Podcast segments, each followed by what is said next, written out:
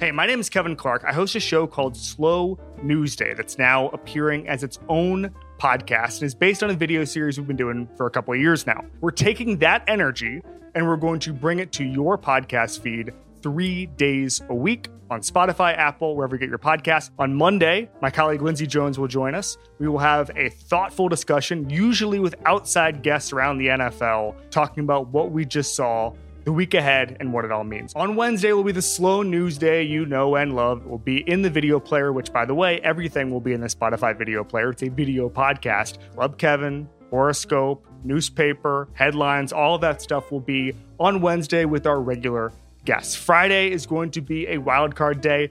That could mean a bunch of college football if it's that kind of weekend. It could mean more NFL. It's just whatever we kind of feel like. So follow on Spotify, watch in the new video player, and remember no matter how many games go haywire, the news is always slow.